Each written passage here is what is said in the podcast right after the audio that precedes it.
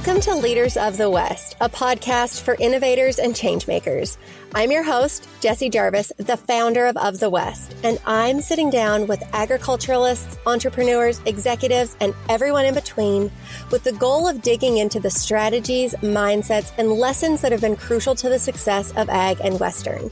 Whether you're carrying on the next generation of your family's operation, starting something from scratch, or determined to climb up the leadership ladder, we're going to inspire you to continue to dream big, growing not just you, but the future of agriculture and Western as a whole. Let's go.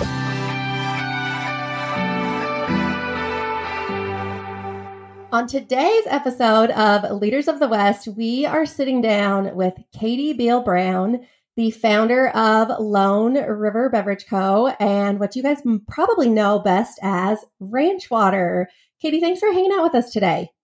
Thank you so much for having me and congrats on the new podcast. Oh, thank you. So, to kick things off, can you tell us a little bit about yourself, your career, and the beginnings of Lone River?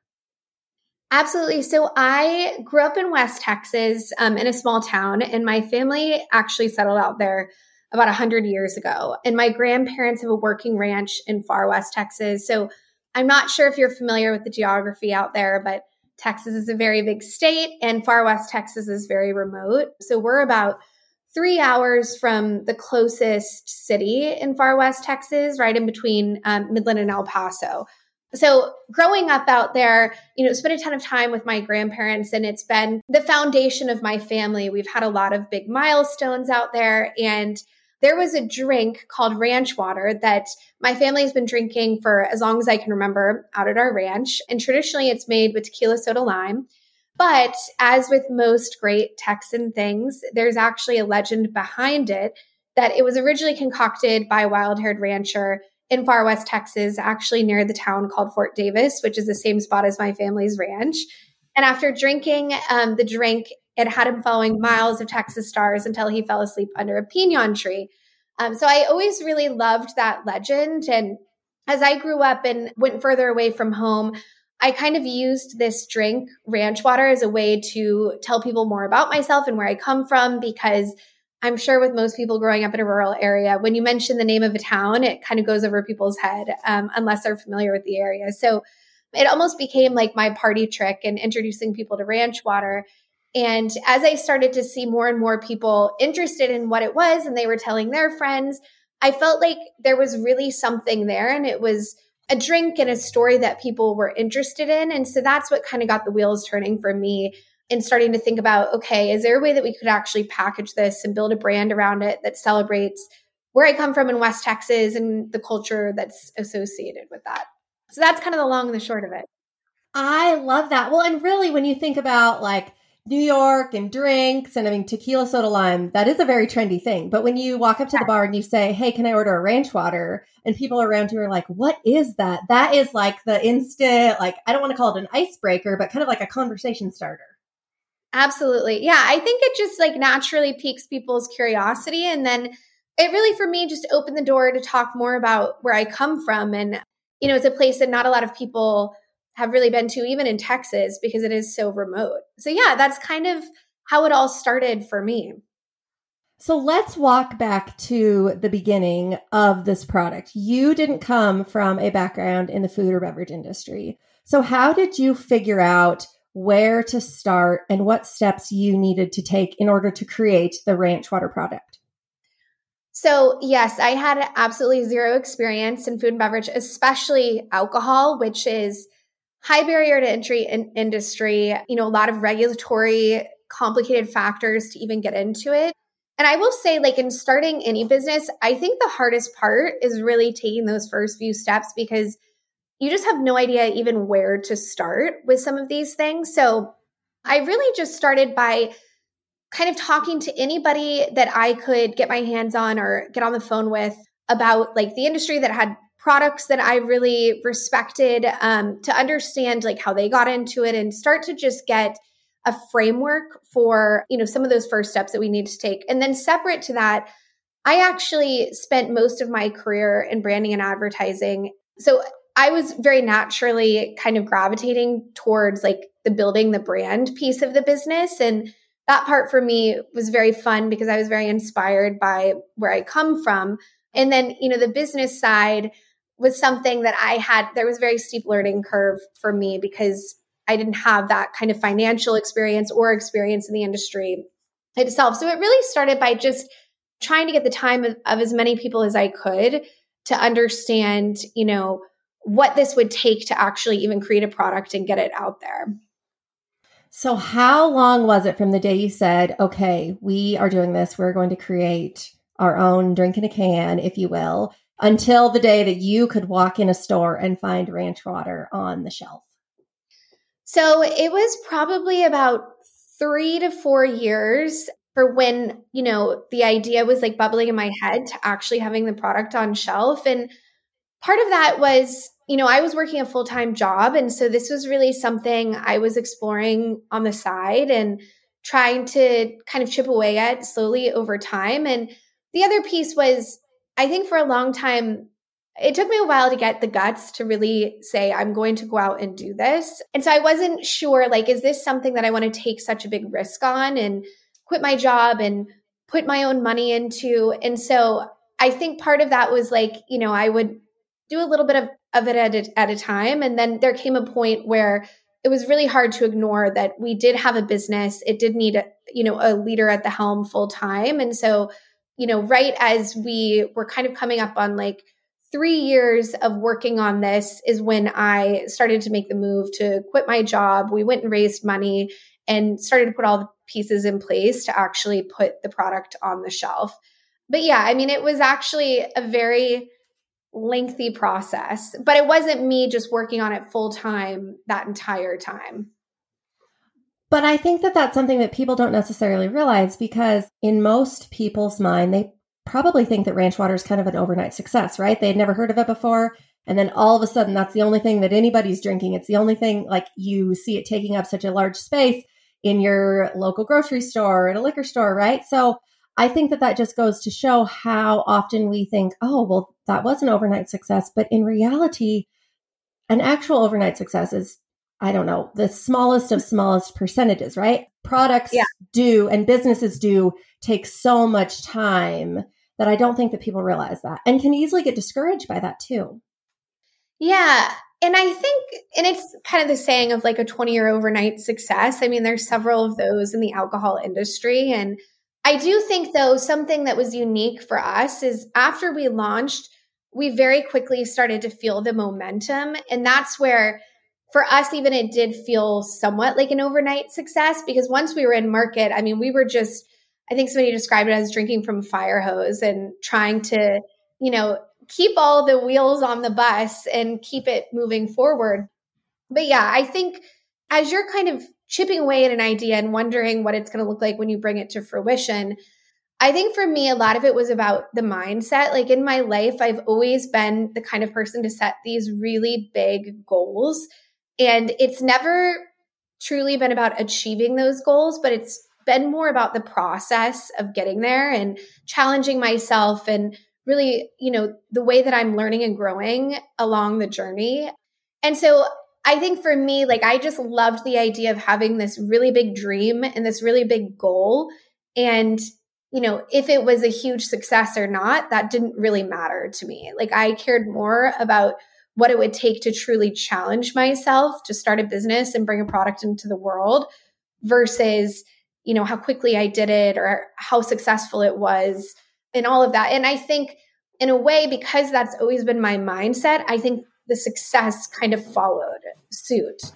Because even when, like, even in this business, when I have felt like, wow, we've kind of made it, like, this is a big deal or a big milestone, I never really truly celebrate them because the goalpost then moves further. And I feel like I'm trying to achieve something even greater than what I thought I would achieve, you know, when I was starting out, if that all kind of makes sense. No, that makes perfect sense. And I'm so glad that you brought that up because something that you have said to me before is that personal growth is far more valuable than achieving the goal. So that's goes back to a lot of what you just said about really enjoying the journey, not having so much focus solely on the destination. But because of that, you've also said that you're a lot more willing to take risks because you aren't so fixated on the end result. You know that regardless of the outcome of the risk, you're going to learn from it, you're going to grow. Can you expand on that a little bit more? Because I think that that is a mindset that is so valuable, especially for our industry. Yeah, I think, you know, part of it for me, like it's never really been about success or failure. And I've been asked a lot, like, what do I feel like is my biggest failure in the process? And it's always a very hard question for me to answer. And, you know, sometimes I'm like, does that, is it because I just, you know, really think that I haven't failed at all? And I think the reason why, like after kind of digging deeper, it's not because I haven't failed. I mean, I fail every single day. I've made so many decisions that weren't the right decisions, but I think because it's less about the success or failure for me, it's more about the process and what I've learned and how I've grown. And even moments that could have been in others' eyes looked at as a failure, in my mind, they have been reframed as an opportunity. It's been an opportunity to learn and grow and get smarter and stronger and do things better and be more competitive. And so I think that's, you know, when you're getting into this, like for people that are maybe thinking about starting a business, you know, just thinking about in the sense that I have never felt like a single part of this has been a failure. And so, you know, when you're thinking about starting something, your biggest fear is I'm going to fail. But if somebody told you that you're never going to fail, if you look at this as a personal growth opportunity, then you know, I think that completely like eliminates the risk in your mind because it eliminates what you look at as maybe your biggest fear.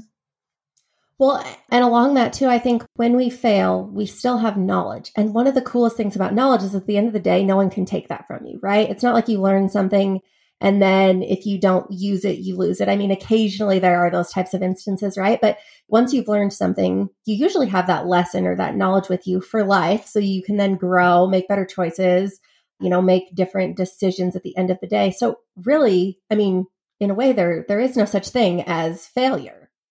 Yeah, I love that. I think that personal growth is enduring. And I will say, like, on both sides of it, you know, I've had moments that have felt like maybe like great success or achievement, but they're very fleeting. And it's easy to get caught up in them. You know, you think about like a moment, how do you define success? Is it making a lot of money? Is it getting published in like the Wall Street Journal? Is it, you know, what is that, you know, vision of success for you? But I will say, like, I feel like there have been a lot of moments like that for me, but they're very fleeting. And at the end of the day, like, it's not necessarily the thing that I'm carrying with me and that's motivating me on a daily basis because I have realized how fleeting they are. Um, and on the other side, like same with what could be deemed like a failure. You know, I've had moments that have felt like such a low moment, especially I've gone through this journey and had two kids in the process. And there's been times when you know, I've looked at my husband and said, I don't know if I have the capacity and bandwidth to do it all. Like, I don't know if I can be a good mom and a good business owner and a good friend and wife and all of that. Like, I just don't have enough bandwidth and have felt like, you know, these really low moments, but they also have been very fleeting. And so I think if you realize that too, it makes it much easier to kind of go through the process and journey and say, like, none of this is going to be enduring. Like none of these feelings are going to stay with you forever, but what is is that personal growth and what you're able to kind of challenge yourself to do and how you're able to evolve because of that. Well, and two, I think that in the moment, failures feel really, really big, right? But if I, even for me, like if I were to think back on all the times, which I probably feel failure on a daily or weekly basis, right? Let's be honest. But if I were to go back in my mind at this very moment and think about, like, okay, what was a big failure in my life? Mm-hmm. There are a ton that stand out. And I think for that, and not because I haven't made them, which I obviously just admitted to, and I'm like, I'm proud of the failures that I've had. But the point is, in the moment, they feel a lot bigger than they are. They are kind of that blip on the radar, if you will. Yeah, no, that's very true. I think, yeah, and it is funny, like, as you keep going throughout a journey how the magnitude of them kind of evolves. Because there definitely have been moments where I'm like, I don't know, like, is this going to keep moving forward or not? Which might be surprising. I think everybody gets a front row seat to the highlight reel, but they don't always see you know, the sacrifices that we have to make in those moments that are really hard. I mean, it's not that, I guess, like, it's not that I don't feel like I have failed or had hard moments. I have hard moments every single day, especially being thrown into, you know, entrepreneurship and having to be a business leader at a scale that I was never really equipped to be a leader in. You know, I never I never went to school for anything like this. So it's all been learning on the fly and having to figure it out. I love that. I want to go back real quick because I do want to talk about the the beginning in the sense of it took 3 4 years from when you started to when you had a product. Most people would probably want to quit in that time or feel like the risk of that was just too much. So, did you ever have doubts or what kept you motivated in those early years before you had a product to sell? Because obviously, it's really easy to kind of keep going when you have a product, but before you have anything to market, what really kept you motivated in that? Yeah, I mean, I think I always felt very drawn to entrepreneurialism, even from like being a small child. And it's kind of ironic because my family has a family owned business that's been passed down through generations. And so it's not like my family has this incredible entrepreneurial pursuit. But I always grew up around my dad, always had these crazy goals and things that he did, even beyond the family business that I always really admired. And so I think like it's something that I, for some reason, always felt like I was going to start my own company in some way or form or fashion. And Lone River and Ranch Water was kind of the first idea that I felt really motivated to keep pushing forward. And I think because it was so connected to who I was and how I grew up and the culture there that it just felt like something that I could really bring a unique perspective to. And so you know, in the early days, I just had this like blind optimism of, I think this could be something. I think I could be the right person to do it. And so I just kept kind of pushing it forward, even though, I mean, even my husband, you know, in the early days, like I would spend our own personal money. Um, and we were living in New York at the time, like we didn't have a ton of money. I would spend it on, you know, working with designers and trying to bring it to life. And there were some times that he's like, listen, like you need to be really careful about this. Like, you don't want to lose all our money on something that maybe never comes to fruition. But I always just felt like this pull to keep moving it forward. And in a way, I think it was a journey like way bigger than myself and something that I was just meant to do, which sounds kind of odd for an alcohol business, but but yeah, I think there was just always this invisible pull for me to keep moving it forward and keep moving along. I love that. In that same time frame, thinking about other people who may be in that early business journey right now, what kind of things do you wish that people kind of realized about building a successful business and the importance in those early years? Yeah, and I guess thinking back to one thing that I did kind of before I had even taken a single step in doing something to like really bring the idea to life, I would talk about it with a lot of different people. Like, oh, I have this idea. Like, I think this could be something really cool. And I really distinctly remember at the time I was working at this ad agency in New York, and I mentioned it to the head of the agency just as kind of like a, you know, I think this idea could be cool. I might explore it. I don't know.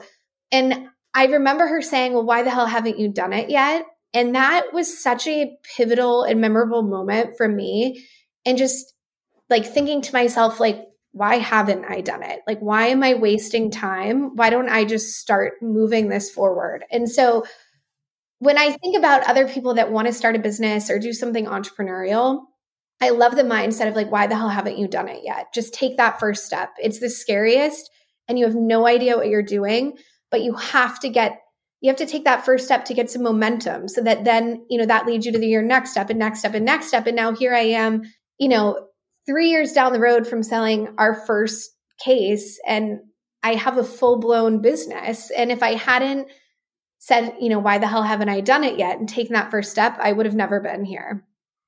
Ooh, that that right there could just sum up this whole episode because I think that that is so true about you have to take the first step. That's mm-hmm. once you complete the step, you have a little bit more confidence. Confidence creates momentum, action creates results, right? Like it is you kind of are a hamster on the wheel in the sense of like you've done one, you have the momentum, you can keep moving forward.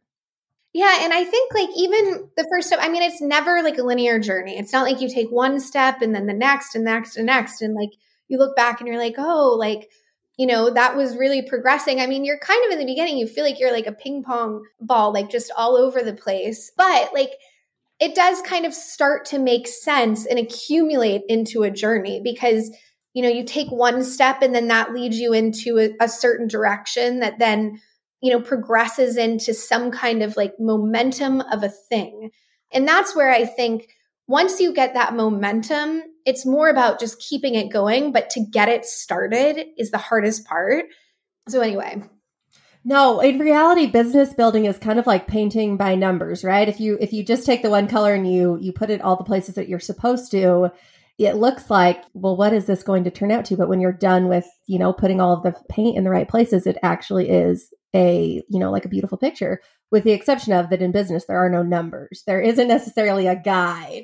If only there were a paint by numbers to starting a business. right? Yeah, paint by numbers without the numbers. And they don't supply you with the paints and you have to pick pick your own portrait. Oh gosh. Well, and I in the beginning too, I always said, like, what do I have to lose? Like, I mean, obviously, I guess you can come up with a lot of things if you really ask that question, but like I really just, you know, I, I said that if nothing else, I'm going to learn a lot through this process. And so I think looking at something that way and really assessing like what is your own appetite for risk. Don't ever put yourself in a position where what you feel like you have to lose is so much that you maybe couldn't recover from it. And so I think that's also like why for me like doing it slowly, the what I had to lose was very small until, you know, we got to a fully scaled business. And now I'm like, okay, well, now I probably have a lot more to lose.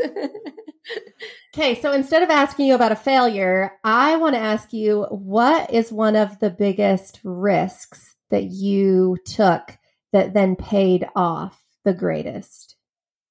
So when we first launched our business, so we sold our first case in April 2020. And at the time, like our distributors were very hesitant. They're like, we'll buy a couple thousand cases from you. We're not sure this is going to work, but we'll put it out there. And so after that point, we like immediately started to sell out and our distributors started to come back to us saying like, can we get 30,000 cases, 40,000 cases, 50,000 cases? So it was this race for us to scale up our entire like supply chain, which this was in the midst of the global pandemic. It was very complicated, especially, you know, having really no experience in running a full blown supply chain. So I think the biggest risks that we took was really the capital that we were putting out to scale this supply chain with no guarantee of the growth and if that growth would be sustained. And I very distinctly remember a moment. So there was a global aluminum can shortage. So we had to get very creative in how we were even finding our aluminum cans. And there was a point where somebody found this resource where we could get, I think it was like a million cans, um, but we were going to have to wire this company that we weren't even really sure was legit. Like a lot, a lot of money, almost all the money that we had in our business bank account at the time. And we kind of looked at each other. We're like, what if this is a fraud? and we've just sent all this money away and we get zero cans back. But it turned out that we got the cans and we were able to really scale up our business by taking that risk in a way that a lot of other people weren't, because I don't think they were willing to take the risk to put out that kind of capital at a time when there was so much uncertainty. And so, anyway, I think that was that was really a moment where we were like, we're either going to be in a lot of trouble or this is maybe going to be the greatest decision we've ever made. oh my gosh, I love that. Who who knew aluminum cans were such a risk? But obviously in the in the beverage business they are an integral part of your product. yes. No aluminum cans, no product. Oh, well, to round out today, I want to end on a recent personal highlight for you. In the last month, you were named to Adweek's 2023 Creative 100 list, which celebrates the top 100 standouts of the year in marketing, media, and culture. So, what does that mean to you? So, this really felt like a full circle moment for me because, you know, when I was working in advertising, I started from the bottom and really just, you know, worked as hard as I could to keep moving my way up. And I would always read these advertising publications and think like only if I can get a job at that agency that they talk about all the time or work with that person that won that award. So to actually be one of those people is very surreal. And one of the reasons why we got this award was for the way that we've really built a community around our business. And, you know, I think that to me makes it even more meaningful because one of the best parts of this entire journey for me has been the people that it's connected me with and people that I would have never gotten to know otherwise. You know, a lot of them I've gotten to know very personally, gotten to know their families, and I think they'll be in my life forever at this point. And community, I think too, you know, working in advertising and working with a lot of big brands, I think these brands forget that the consumers are real people. And so we've really approached our business differently because our consumers were a real point of pride for us. And we wanted to get to know them as people because the fact that they believed in what we were doing meant so much to us, and it still does today. And so we wanted to build actual relationships with them. And I think in the business world, we just we forget about that too often. And I hope that no matter how big our business gets, that that is always the foundation that it's built on and that we always have the opportunity to get to know our consumers as people and really build relationships with them over time.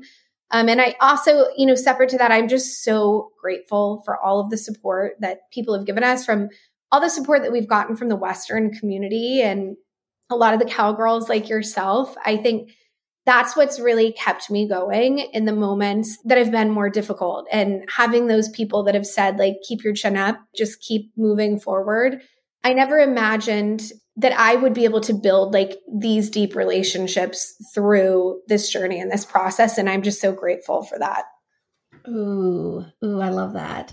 Okay, so I'm going to go into the rapid fire round. They're not necessarily rapid fire answers, but it's the, the set of questions that all guests get.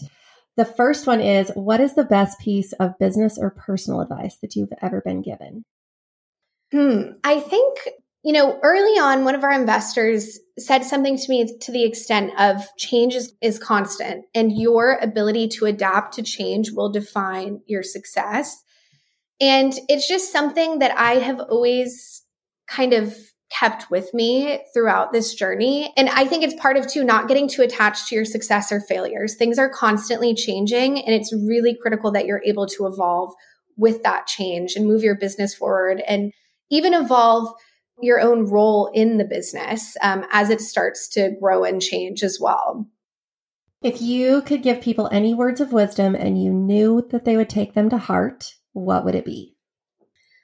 I think it's just back to the you know, why the hell haven't you done it yet moment for me. And really just about taking the first step and thinking about the process and your own personal growth versus getting too hung up on what you think the end goal might be and whether you're going to be successful or not successful in that.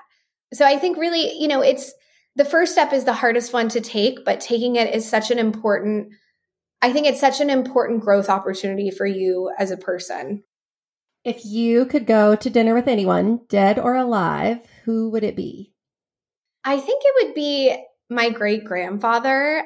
You know, I, through this process, have just gone back to a lot of the history of my family and what kind of the pioneering spirit meant to his generation and even the generation before him. And I just think it would be so cool to get to sit down and have dinner with him and understand what it took for him to really like start a business, what it took for him to settle in a new place and all of those things. Because I think the pioneering spirit then and today, I think there's a lot of threads that are pulled through, but you know, it was much different when it was the Wild West. Oh, absolutely. You want to talk about risk takers. Yeah. Holy cow. I think everybody in the 1800s and early 1900s, they were all risk takers. I don't know what has changed about our culture. Maybe not much has, I guess. yeah, I think you you had to have like a different kind of grit and resilience then. Um that I just I would be so interested to hear even his perspective on like what I'm doing today and and you know my own appetite for risk as well. What is one quote that you lead your life by? I think, like, just back to the personal growth piece is never define yourself by your successes or failures. Both are very fleeting. And so I think it's really important that there's something deeper and that that is, you know, like your personal growth versus something very specific.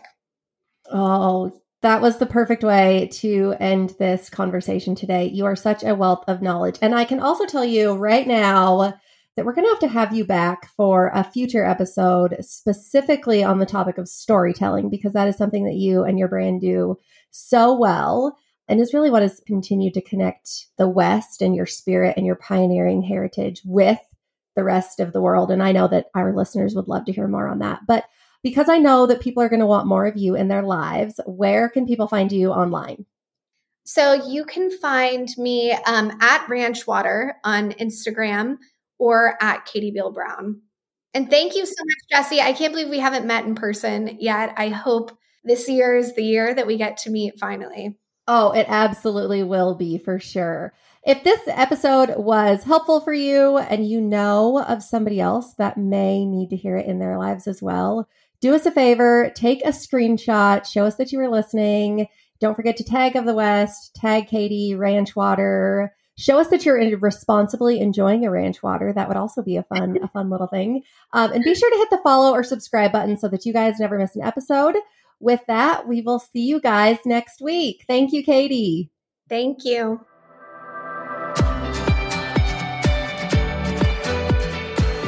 If you loved this episode, do us a favor and share it with someone else who might find just as much value in it as you did.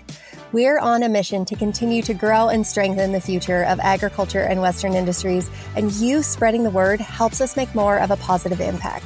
It also makes a big difference when you take a minute to go rate and review the show.